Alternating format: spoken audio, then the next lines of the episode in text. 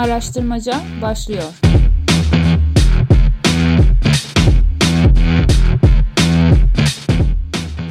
Merhaba herkes. Araştırmacı Podcast'in yeni bölümünde yeni bir araştırmayla daha karşınızdayız. Ben Yunus. Ben Müge. Hepiniz hoş geldiniz. Bugün dijital çağda ebeveynlik başlıklı bir çalışmayı konuşacağız. Konuğumuz Elif Posos Devrani. Hoş geldin Elif.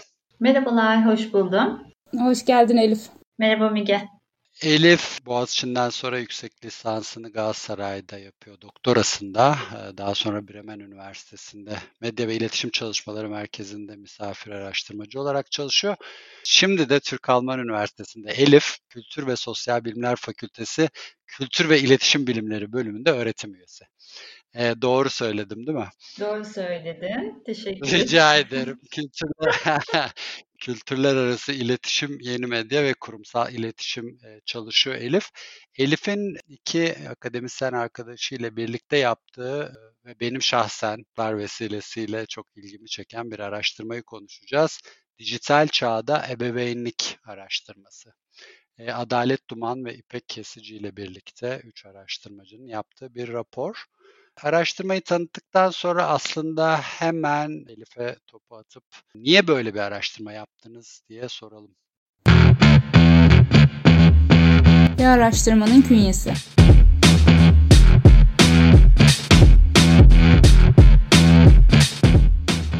Nicel bir çalışma olan dijital ebeveynlik araştırması 35 ilden 1000 katılımcı ile gerçekleştirildi. Türkiye temsiliyeti olan bu araştırmanın evrenini 0-6 yaş arası çocuğu olan ebeveynler oluşturuyor. Veriler 2020 yılında bilgisayar destekli telefon anketi yöntemiyle toplandı. Araştırma ailedeki ve evdeki dijital dinamikler ile ebeveynin dijital kimlik ve yetkinliklerini belirlerken ebeveynlik deneyiminde dijitalleşmenin rolünü de ortaya koyuyor.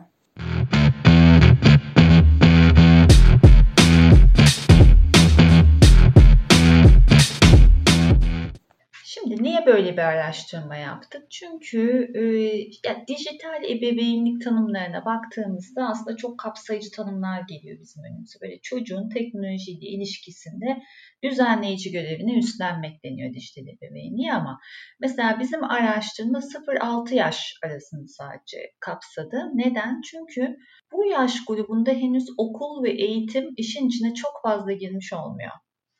Dolayısıyla ebeveynlerin bu dijitalle olan ilişkiyi e, birinci ağızdan ve birinci şekilde yönlendirdiği bir dönem söz konusu. Orada kurulan sağlıklı ilişki sonrasında okulla birlikte devam edebiliyor ya da edemeyebiliyor. Biz burada dijital ebeveynlerin e, biraz da dijital eşitsizlik üzerinden konumlarını anlamaya çalıştık Yunus. 0-6 yaşı biraz daha açabilir miyiz? Çünkü bu dönem çocukların gelişimi açısından özellikle dijital teknolojilerle ilişkileri anlamında çok tartışılan bir dönem. Birçok ebeveyn de burayı hani çocuklara erken yaşta tablet vermek, bilgisayarın karşısına oturtmak, telefon vermek falan gibi anlıyor ve onun üzerinden tartışıyor. Biraz çocuk gelişimi açısından bu dönemin dijitalle nasıl bağlantılandırıldığı üzerine konuşalım mı? Şimdi 0-6 yaşın e, senin de söylediğin gibi e, önemi şu. E, aslında ebeveynliğin de ilk başı. E, ve dolayısıyla dışarıdan gelen bilgileri bazen çok e, sorgulamadan kabul ettiğimiz bir dönem ebeveynlik. Bu hani yakın çevreden de geliyor olabilir. Sosyal medyada timeline'ımıza düşen bir şey de olabilir, bir reklam da olabilir. Dolayısıyla burada dijital ebeveynlik yetkinliklerinin anne babalar tarafından ne kadar e, doğru şekilde geliştirildiği aslında çok önemli bir konu. Mesela şöyle bir tabu var, ekran süresi. 2 yaşa kadar asla ekranla çocuklar karşılıklı olmamalı. Ondan sonra çok kısıtlı zamanlarda dijitale erişimleri olmalı gibi gibi. Bunlar aslında teknolojiyi sadece tehdit olarak gören yaklaşımlar şeklinde bir eleştiri var. Sonya Livingstone tarafından getirilen, şiddetle getirilen bir eleştiri. Amerikan Pediatri Derneği'nin bu hani şey açıklaması var ya 2 saat 2 yaşından önce asla izlenmemeli. Bu aslında eski bir bilgi mesela. Ama bu o kadar jenerik ki. Herkes tarafından da kabul edildi aslında değil mi? Evet, evet. Çünkü çok hani medyada çok yer aldı. Ee, onun dışında herkesin çok kolay aklında kalan bir şey. 2 çarpı 2, 2 yaşından önce yok, 2'den sonra işte bir saat falan gibi. Ama yapılan araştırmaları mesela Sonya Livingstone bir dökmüş ve aslında bazı sıkıntılar olduğunu fark etmiş. Yani çok e, nedensellikle ilgili, korelasyonlarla ilgili sıkıntılar olduğunu fark ediyor. Burada yeni yaklaşım şu, içeriye odaklanmak lazım. Yani çocuk dijitalle ne yapıyor? Ve onu yaparken yanında bir ebeveyn var mı? Bir paylaşım var mı?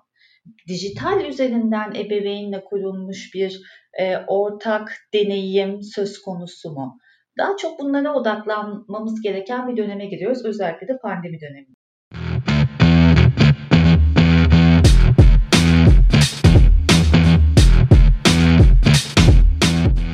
Pandemi döneminde özellikle veri toplama, bu verilere ulaşma, kişilere ulaşma konusundaki zorlukları da konuşuyoruz.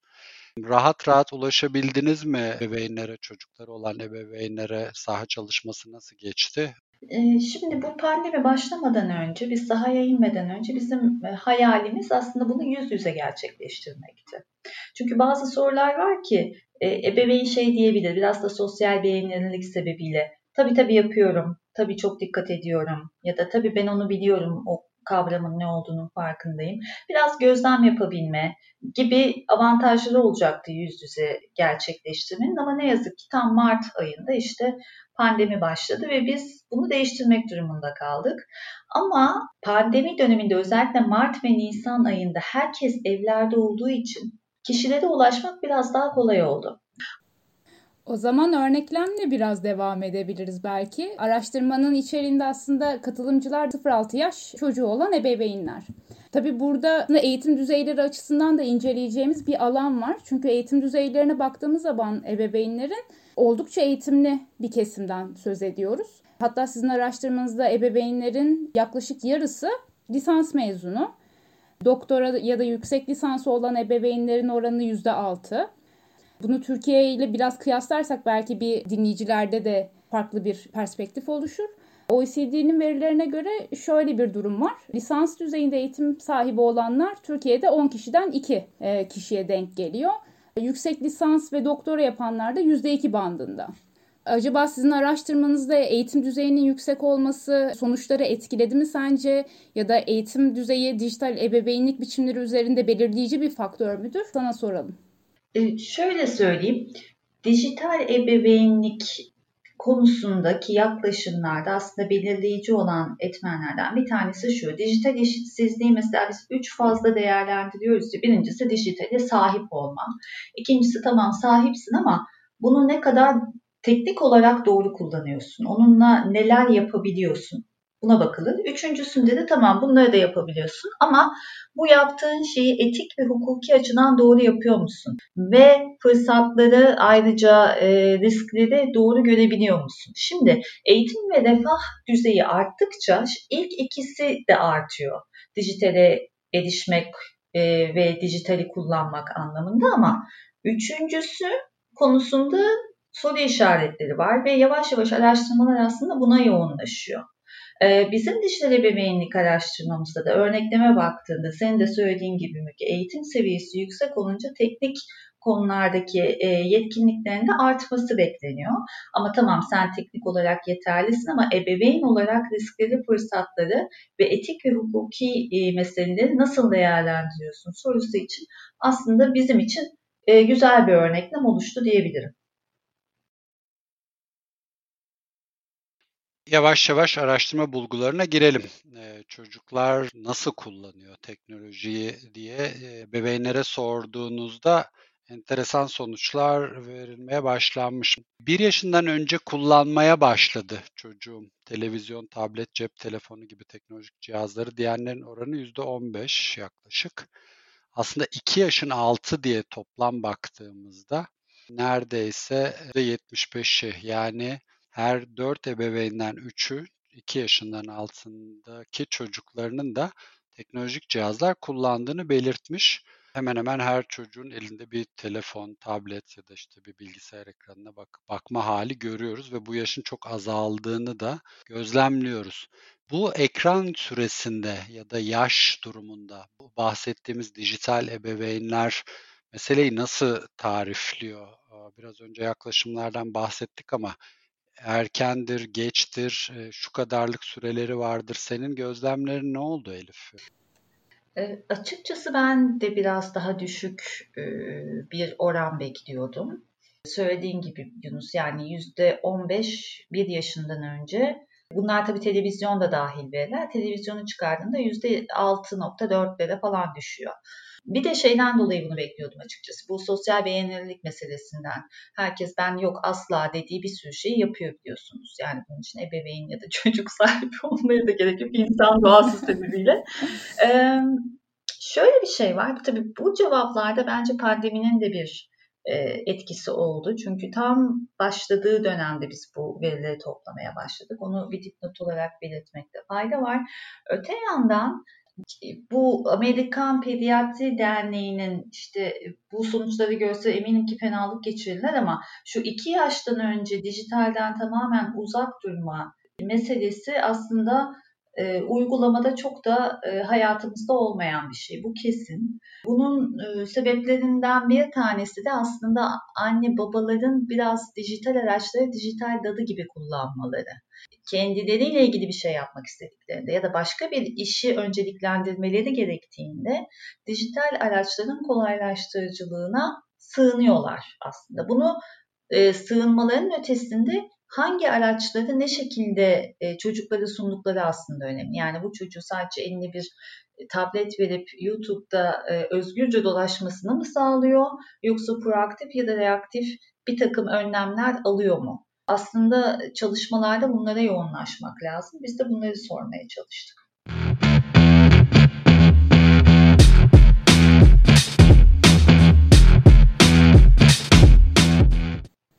Kullanım kolaylıklarına ve zorluklarına geçmeden önce isterseniz bir kullanım amaçlarını önce dinleyicilerimize aktaralım.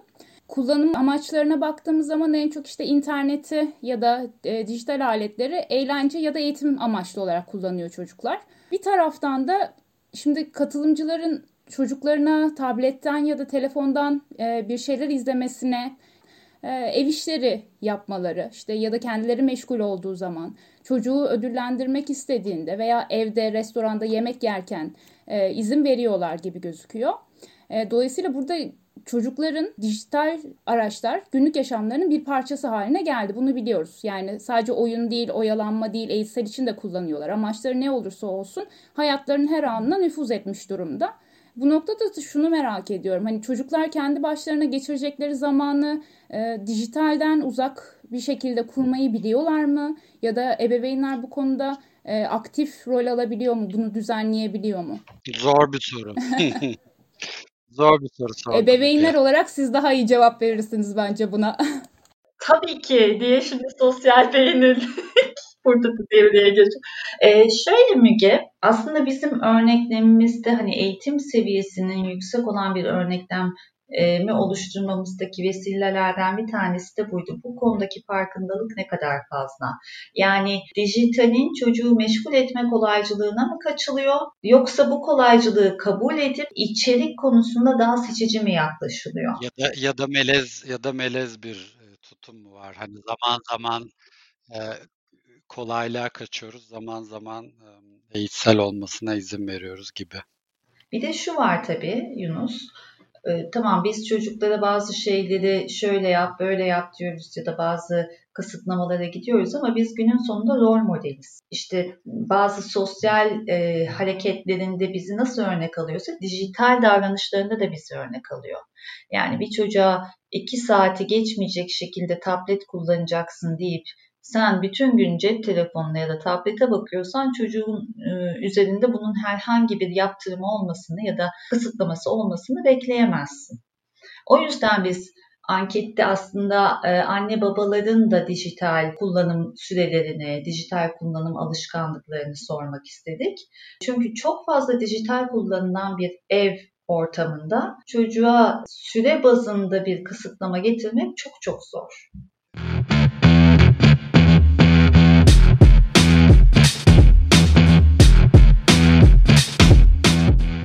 Bizim hayatımızın içine çok müthiş bir şekilde penetre etmiş bir durum söz konusu iken yetişkinler olarak ebeveynlik bunun üzerine bir de hem kendi ilişkilerinizi düzenleme teknolojiyle ve cihazlarla ve platformlarla ve içeriklerle bir yandan da bu içerikleri düzenlerken çocuğunuz bir, iki ya da birden fazla, ikiden fazla çocuğunuz olduğu durumda da birden fazla yaş grubu, birden fazla gelişim dönemleri farklı olan çocukların süreçlerini takip etmek gibi ekstra bir misyon daha yüklüyor. Dolayısıyla burada ben ebeveynlerin e, yapbozlarını, deneme yanılmalarını, işte çelişkilerini e, anlıyorum kendimde iki e, çocuk sahibi olan bir e, bebeğin olarak. Düzenleme ve e, yönetmeye çalışma çabasını sizin raporu ve bulguları okurken daha çok öyle okumaya çalıştım kendi adıma. Orada da bir takım enteresan e, çelişki cümleleri var. Mesela şunu diyoruz, ebeveynliği ne yönde zorlaştırıyor, ne yönde kolaylaştırıyor diye siz sorduğunuzda işte çocuğumun zihinsel gelişimini olumsuz etkiliyor. Her 10 ebeveynden neredeyse 3'ü bunu söylemiş. İşte ruhsal sağlığını olumsuz etkiliyor. Çocuk mutsuz, agresif ve hırçın oluyor diyenler mesela %22'lerde. İşte internet ve teknolojik alet bağımlısı oluyor diyenler. Aslında bu tespitleri yapanların oranları oldukça yüksek. Ama bir taraftan dönüp baktığınızda pratik uygulamaya, sürelere burada da bir e, ya bu da yapmamız gereken şeylerden biri. Yani burada bu çocuklara ben bu tableti vermem lazım ki o tarafta kendime biraz daha zaman ayırayım, biraz daha işlerle uğraşayım gibi bir durum da var. Bir tek bulgu dışında ebeveyne kendine zaman ayırma fırsatı veriyor. Çocuklara bu cihazları vermek bu işi kolaylaştırıyor başlığında oran çok düşük çıkmış. %5'i ebeveynlerin şey demiş. Yani ben kendime zaman ayırma fırsatı için e, çocuklarıma çok teknolojiyi vermiyorum diye yorumlanacak bir cevap e, vermiş. Bu bana biraz açıkçası bir ebeveyn olarak şey geldi. Ya ben zaman zaman kendime zaman ayırmak için de çocuklara e, bu alanı tanıyorum açıkçası. İtiraf edeyim Yunus olarak. ben de itiraf ediyorum. Oluyor. Tabii ki oluyor. Yani Burayı biraz şey gibi okudum. Bilmiyorum senin fikrini soracağım. Sen nasıl okudun ama ya bunu bir araştırmada söylemesek iyi olabilir gibi okudum kendi adıma. Kesinlikle ben de biraz e, bu sonuçta onu görüyorum. Yine sosyal beğenirliğe döneceğim ama hani bir anne baba asla çocuğunun önüne kendini koymamalı varsayımından yola çıkarak hani içten içe yok bunu geçelim, bunu asla yapmıyorum e, demiş olmaları kuvvetle muhtemel. Bu döngüyü aslında nasıl çıkaracağız? Ebeveynleri bu döngüden, bu dilemmalardan nasıl çıkaracağız? Biraz aslında bunu oradan konuşmak lazım. Yunus şimdi bu söylediğin nokta çok zor ve çok ıı, çözülmesi gereken bir nokta. Çünkü senin de dediğin gibi şimdi az önce saydığın o zihinsel gelişimi olumsuz etkilediğini, ruhsal sağlığı olumsuz etkilediğini düşünen teknolojinin bunları yapabildiğini düşünen bir ebeveynin A, tabii ben kendime zaman ayırmak için hay hay çocuğumu bir saat tabletle yalnız bırakıyorum demesi çok çok güç. Ee, ilk önce teknolojiyle, dijitalle doğru bir şekilde barışmak lazım. Yani dijitalin e, risklerini ve fırsatlarını ebeveynlerin biliyor olması lazım. Neyi ne kadar yaptığında neyi bozar, e, neye zarar verir ya da neyi e, nasıl iyileştirebiliriz dijital araçlarla. Bunu konuşuyor olmak lazım ve bunu ebeveynlere doğru aktarıyor olmak lazım. E bunu aktarmak için de çok fazla akademik araştırmaya ihtiyacımız var. Şimdi akademik araştırmalarda da biraz şeyi görüyoruz. Mesela deniyor ki televizyon önünde geçirilen e, süre arttıkça obezite artmaktadır. Doğru ama yani bir odaya tek, televizyon koydunuz diye kimse obez olmuyor. Obez olmanın sebebi fiziksel aktivitenin düşmesi. Hani nedensellik ilişkilerini teknoloji ve dijitalle doğru kuruyor olmak lazım. Eğer bu nedensellik ilişkileri doğru kurulursa bizim zaten dijital habitatımız, dijital aile hayatımız düzgün bir şekilde ilerler. Bu bir. İkincisi diyelim ki Yunus biz çocuklara çok güzel öğrettik. Hani YouTube'da nereye girmeleri gerektiği, işte siber zorbalıktan nasıl kurtulmaları gerektiği, işte online grooming dediğimiz böyle o e, çevrim içi cinsel istismardan kendilerini nasıl korumaları gerektiğini biz aileler olarak diyelim ki öğrettik ama bunun bir de devlet özel sektör tarafından regüle ediliyor olması lazım. Yani ebeveynler bütün e, yükü de sırtına almamalı. Biz her ne kadar bir şeyler için uğraşsak da bunun bir sürü aslında sosyal paydaş tarafından kabul edilip çocukların haklarını koruyan bir düzleme yayılması gerekiyor. Eğer böyle bir düzlem olursa zaten sen de ben de rahatça doğruyu söyleyebiliriz. Evet ben arkadaşlarımla podcast yayını yapmak için tabii ki çocuğumun eline tablet vermedim diyebilirim yani. Verdim diyebilirim. Ama bunu yapamamamızın sebebi işte e, toplumsal olarak bazı aslında soru işareti barındıran jenerik bilgileri doğru olarak kabul etmiş olmamız. Bir, risklerin farkında olup o riskler konusunda belki de çok yalnız kaldığımızı da biliyor olmamız.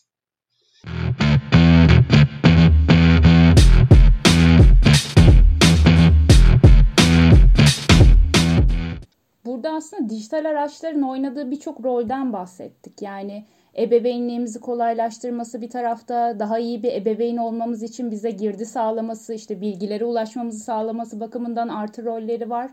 Bir taraftan işte çocuğun dijital araçlarla ilişkisini yeniden kurmak, düzgün bir zeminde kurmak için zorlaştırıcı bir boyut da oluşturuyor. Zaten ebeveynlerin, ebeveynliğin her adımı, her boyutu bir soru işareti. Kimse ben bu işi biliyorum, ebeveynliği biliyorum demiyor. Sürekli öğrenme, araştırma, işte uyguladıklarını çocuğa belki bazen uymuyor, yeni yollar keşfetmeye çalışıyor vesaire. Zaten kendi içinde zor. Hani dijitalin de bunu doğrudan hani aşırı zorlaştırdığı, aşırı kolaylaştırdığı gibi bir belki toptancı yaklaşıma da gitmemek lazım. Ama rolleri olduğunu biliyoruz. Bunu, bu rollerden bir tanesi de aslında disiplin rolü. Şimdi çocuk için o kadar cazip bir şey ki dijital araçlar. Yani o kadar keyif alıyor işte saatlerce başından kalkmadan e, oturabiliyor, bütün odağını verebiliyor vesaire. Dolayısıyla bu cazip tarafı disiplin için kullanılmasını da ön tarafı alıyor. Yani mesela sizin araştırmanızda da bu disiplin konusunu ele alırken sorduğunuz e, bir soru var. E, disiplin etmek için kullanıyor musunuz şeklinde. Ebeveynler şu şekilde cevap vermişti. Tabletten, telefondan oyun oynamasını kısıtlayabiliyorum. Ya da bir şeyler izlemesini kısıtlayabiliyorum. İnternete bağlanmasına izin vermeyebiliyorum diyor. Bir disiplin ve cezada dijital ön planda tutuluyorsa çocuklar için en cazip e, tarafın bu olduğunu söyleyebiliriz. Bir de disiplin için oyuncak kısıtlaması mesela çok düşük cevaplarda. Yani ebeveynler bir ceza olarak oyuncaklarıyla oynamasını kısıtlamıyor çocukları. Bu da hani çocuğun gelişiminde oyunun ne kadar önemli olduğunu biliyoruz. Çocuğun oyun hakkı olduğunu biliyoruz. Bu açıdan bakınca da hani sizin de çocuklarınız var. Siz evde ceza durumu olarak kullanıyor musunuz dijital araçları? Önce sizlere sorayım. bir zor soru daha. ben bugün zor sorulardan gidiyorum. Ebeveyn olmamanın avantajını kullanıyorum. Ee, uzaktan sana öyle geliyor değil mi Mügeciğim? Valla Müge bizde bir anarşi durumu var. Yani ceza meza hak getirir ama e, şunu söyleyeyim genel olarak mesela şunu ben de sorunlu buluyorum bu ceza meselesinde. Bir neden sonuç olması lazım. Hani ceza olsun olmasın o ayrı bir mesele ama şimdi çocuk diyelim ki yere bir şey döktü diye ona üç gün sana televizyon yok demek çok şey geliyor bana. Hani nedeni ve sonucu bambaşka. Mesela şu şunu anladım. Medya kullanım planı varsa bir ailenin biz bunu çok primitif bir şekilde yapmaya çalışıyoruz zaman odaklı olarak. Mesela işte yemeğini zamanında bitirmediyse bu yemek sonrasındaki Netflix zamanından birazcık çalmamız gerektiği anlamına gelecektir Ali'cim diyorum mesela. Bu biraz aslında çocuğun hani çocuğu ceza vermenin ötesinde kendi öz disiplinini de oluşturması. Yani benim şu kadar hakkım var günde oyun oynamak için, şunu yapmak için, bunu yapmak için. Bir de yapmam gereken şeyler var. O yapmam gereken şeyleri e, zamanında bitirip e, devam edebilirsem yapmak istediklerimi de o kadar süre içerisinde tamamlayabilirim gibi bir yaklaşım var bizim evde. Ha ama bir de şu var Müge. Şuna çok dikkat ediyorum ben çocuğun yerine koyuyorum kendimi. Diyelim ki ben dedim ki Ali bugün asla artık şey seyretmeyeceksin. Netflix falan her şeyi unut. E, tablet seyretmeyeceksin dedim. Çocuk buna üzülür muhakkak. Ama ben de pek kullanmamaya çalışıyorum. Çünkü e, şu çok psikolojik olarak zorlayıcı bir şey. Yani annem baban sana bir şeyi yasaklamışken bütün gün onlar o araçları kullanmaya devam ediyorsa çocuğa ikinci bir ceza vermiş oluyorsun. Bir haksızlık durumuyla karşı karşıya kalıyor aslında. Yunus sizde nasıl? Ya şöyle zor bir konu Müge bu. Bizde Elif'te galiba bir tane evet, değil mi evet, Elif? Bizde iki tane çocuk var. Bir tanesi 10 yaşında kızım Elif Mira. Oğlum da 5-5,5 yaşında. Şimdi ikisinin tepkileri ve teknolojiyle ilişkileri de çok farklı tabii yaş aralığıyla da alakalı. Elif daha iyi yönetiyor. Hani sürelerine dikkat ediyor. İşte şu kadar oyun oynayacak, şu kadar farklı içerikler tüketebilir, şu kadar ders çalışabilir gibi. Mesela Deniz Ali'de biraz yaşıyla, biraz kişiliğiyle ilgili onu yönetmekte çok zorlanıyoruz. Yani o mesela bütün süreleri aşmak istiyor. Hani yarım saati söylediğimizde hiçbir zaman yarım saate saygı göstermedi. Hep aşmaya çalıştı. E belki biraz Elif'in anarşi diye tarif ettiği yer e, bu çocuğun kişiliğinden kaynaklanan kurallarla ilişkisiyle e, bir derdi de olabilir. E, benim önemsediğim ebeveyn olarak bağımlılığı kurmamaya çalışmak. Yani bağımlılığı kurduktan sonra ceza kısmı ya da onunla yönetme kısmı çok işe yaramıyor. Dolayısıyla hani bunu bir e, araç olarak görmesi gerekti ve nasıl oyuncağı legolarıyla oynuyor, işte resim yapıyor, başka başka e, araçlarla uğraşıyor ve vakit geçiriyor. İşte televizyonu, tableti, e, telefonu da bunun bu misyonun dışında bir şey olarak tanımlamamasına çalışıyoruz ve gayret ediyoruz ama e, hiç hani ne kadar başarılı oluyorsunuz derseniz oturur tartışırım. Yani araştırma e, ankette sorsaydınız çok başarılıyız derdim ama şimdi podcast'te konuşurken dinleyicilerimizi yanlış yönlendirmeyelim. Yüzde elli elli diyeyim hadi. bir de şöyle bir şey var. Bunu ebeveynler işte nasıl bir vicdan azabı yaşatıyorsa herkes bize. Şimdi şunu e, unutuyoruz gibi geliyor. Çocuğa işte belli bir süre verdin, yarım saat izleyeceksin, oynayacaksın dedin ve yarım saatin sonunda tak diye bırakmasını istiyorsun ama e, en sevdiğin filmin ortasında biri gelip hadi Yunus dışarı çıkıyoruz dediğini düşün. Şimdi onlara da aslında biraz dikkat etmek lazım. Ya da mesela benim kendi deneyimimden söyleyeyim. Ali'nin belli bir hani özgürce bakabildiği bir yarım saatlik bir e, YouTube hakkı var. Ee, ama ya ben ya da eşim yanında oluyoruz ve biz de bakıyoruz. Çünkü bizim de kendi e, günlük yaşantımızda ayırabildiğimiz YouTube vakti o kadar. Ama sonrasında Ali kendi kendine oynarken Legolarla gelip şunu isteyebiliyor. Anne baba şunu nasıl yaptığımıza bir şeyden internetten bakabilir miyiz? Şimdi böyle küçük işte bu araç kullanı araç olarak kullanmak. Yani bu kullanımı biraz e, kabul edebilmek lazım. Çok böyle şu kadar şu saat kullansın, bundan sonra hiçbir şeye bakmasın gibi değil de ne için kullanıyor ve ondan sonra kolayca bunu bırakabiliyor mu? Ha bir de gündelik işte fiziksel aktivitesini yapıyor mu? Doğru saatte uyuyabiliyor mu? Yemeklerini aksatıyor mu? Bunları yapıyorsa e, çok da endişelenmemek gerektiğini düşünüyorum ben.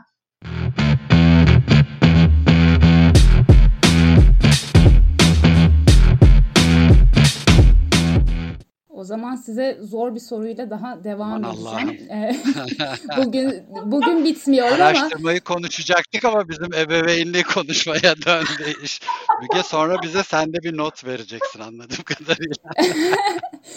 Bak ben kara, ebeveyn olmamaya karar vermiş bir kişi olarak bu deneyimleri çok kıymetli buluyorum. O yüzden kararımı her seferinde onaylamış buluyorum kendimi. Biraz denek olarak kullandıysam lütfen buna verin. dinliyoruz. Azıcık gerildim ama hadi bakalım ne gelecek. Sıkı durun son konuyu açıyorum. Ee, sosyal medyada çocuklarla ilgili paylaşımlar son konumuz. Oo zor. Evet. Zor yerden ve en çelişkili bence en ironik hatta böyle aile içi kavgalara sebebiyet verebilecek nitelikte. Şimdi sosyal medyada aileler çocukların fotoğraflarını, işte komik durumlarını, videolarını, onlara ilişkin bilgileri sürekli paylaşıyorlar. Bunu görüyoruz, biliyoruz çevremizden de. Ee, ve bu paylaşımların içerikleri, niyetleri de son yıllarda bayağı bir tartışıldı. Yani doğru mu yapılıyor işte çocuğu ne duruma düşürüldüğü ya da işte fazla beğeni topluyor olması gibi de yorumlandı. Siz de bu konuyu araştırdığınızda şu şekilde ele almışsınız paylaşım yapma konusunda e, ebeveynler kimleri yetkili görüyor, kimleri yetkisiz görüyor şeklinde. Ebeveynlerin üçte ikisi e, çocuğum hakkında istediğim içerikte paylaşım yapma yetkisine sahibim diyor. Tamam anlaşılabilir, fena bir oran değil bu. Fakat işin ironik yanı şurada. E, diğer ebeveynin bu yetkisi vardır diyenlerin oranı sadece yarı yarıya.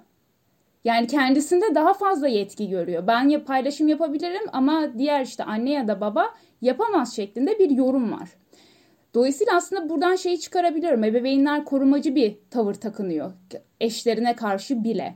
Ve hani çocuklarının fotoğraflarını ve yaşamlarının paylaşılması ile ilgili bir taraftan da ciddi ihlaller var. Bunu konuşuyoruz medyada da. E, hatta bunun üzerine işte Türk Ceza Kanunu'nda bir karşılıkları oluştu. Bunların çocukları koruma altına almak için işte MEB'de bile düzenlemeler yapıldığı, çeşitli yönetmelikler konduğu, okullarda ne gibi paylaşımlar yapılıp yapılmayacağı e, belirlendi.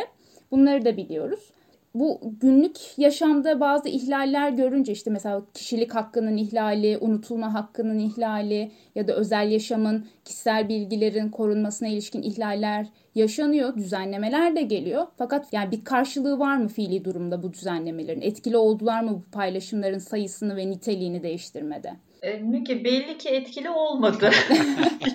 Herkes paylaşmaya devam ediyor. E, işin ironik tarafı, şimdi senin verdiğin yerler vurucu, böyle yavaş yavaş azalıyor. Mesela şeyi sorduk, okulun bakıcının akrabanın hakkı var mı? Peki dediğimizde hop yüzde sekize düştü oran. Ne münasebet şeklinde. Ama şimdi o buna bu cevabı veren kişilerin sosyal medya hesaplarına baktığımızda aslında başkalarının çocuklarını iyi ya da kötü anlarını sorgusuzca paylaştıklarını da görüyoruz. Bir de şöyle bir zincirleme var. Mesela bazı hastalıklar konusunda farkındalık yaratmak için biliyorsunuz şu anda birçok işte internette e, birçok paylaşım yapılıyor sosyal medya hesaplarında. Ee, orada iki mesele var. Birincisi tamam anne baba zaten bu hesapları açmış ve bir farkındalık yaratmak için e, belli bir meblağı toplamak için bunu yapıyorlar. E, biz bunları paylaşabilir miyiz o zaman? Anne baba paylaştığı için paylaşabileceklerini düşünüyorlar. Bu bir. İkincisi ben bir de e, şunu sor, yani bunu neden yaptıklarını çok e, kalpten anlayabiliyorum. Çaresizler ve çözüm arıyorlar hani çocukların hayatı için ama bir de şöyle bir şey var. Çocuk büyüdüğünde o halde olduğunu görmek ister mi acaba? Çünkü internete bir şey koyunca o artık oradan silinmiyor. Bir gün bir yerde karşısına çıkabilecek bir şey. E, dolayısıyla burada da bir ben ebeveynlerin çok öngörülü ya da geniş düşündüklerini ne yazık ki zannetmiyorum. Hukuki ve etik diye özellikle altını çizmemin sebebi bu bu hakların kişilik hakkı, unutulma hakkı, kişisel bilgilerin, kişisel verilerin korunması bunlarla ilgili farkındalığın e, ivedilikle artırılması lazım. Doğru. Evet Müge. Var mı başka zor sorun Müge? Başka zor sorun yok. Sizi bugün yeterince terlettiğimi düşünüyorum. Evet, evet. Kaydı sevgili dinleyenler kaydı bir cumartesi günü yapıyorduk. Müge'nin zor sorularıyla hafta sonumuz artık bedbaht bir şekilde geçecek. Teşekkür ederiz Müge. Teşekkürler Müge özellikle sana Yunus sana da teşekkür ediyorum. kader arkadaşım olarak. Aynen kader arkadaşı. Bu çalışmada dijital bu programda dijital çağda ebeveynlik araştırmasını konuştuk. Kapatalım programımızı yavaş yavaş. Elif çok teşekkürler. Çok keyifli bir program oldu. Zorlayıcı bir program oldu ama e, sabrınız için teşekkür ediyorum. e, bugün dijital araçların hem e, hayatımızdaki rolünü hem ebeveynliğimizdeki rolünü konuştuk. Zorlaştırıcı tarafları vardı, kolaylaştırıcı tarafları vardı. E, çocukları bir yandan dijital dünyaya hazırlamak istiyoruz. Bir taraftan da bir bağımlılık da oluşturmadan, olumsuz etkilerinden olabildiğince koruyarak bir yaklaşımla onların bu fırsatlardan yararlanmasını istiyoruz dedik. Teşekkür ediyoruz Elif geldiğin için, katkıların için. Ben teşekkür ediyorum Müge. Çok keyifliydi benim açımdan da. Sorular zordu ama sorulması gereken sorulardı. Elif'e çok teşekkür ediyoruz. Ee, bizimle bu keyifli çalışmanın e, sonuçlarını paylaştığı için. Ayrıca dinleyicilerimiz arasında e, araştırmalar üzerine uğraşanlar olabilir diye düşündük bu programda. Eğer olur da bu podcast'ta konuşmamızı istediğiniz bir araştırmanız varsa bize araştırmacı podcast.gmail.com hesabından da e, ulaşabilirsiniz ya da sosyal medya hesaplarımızdan mesaj atabilirsiniz. Hepinize keyifli dinlemeler diliyoruz. Bir sonraki programda bir başka araştırmayla yine görüşmek üzere diyoruz. Hoşçakalın. Hoşçakalın.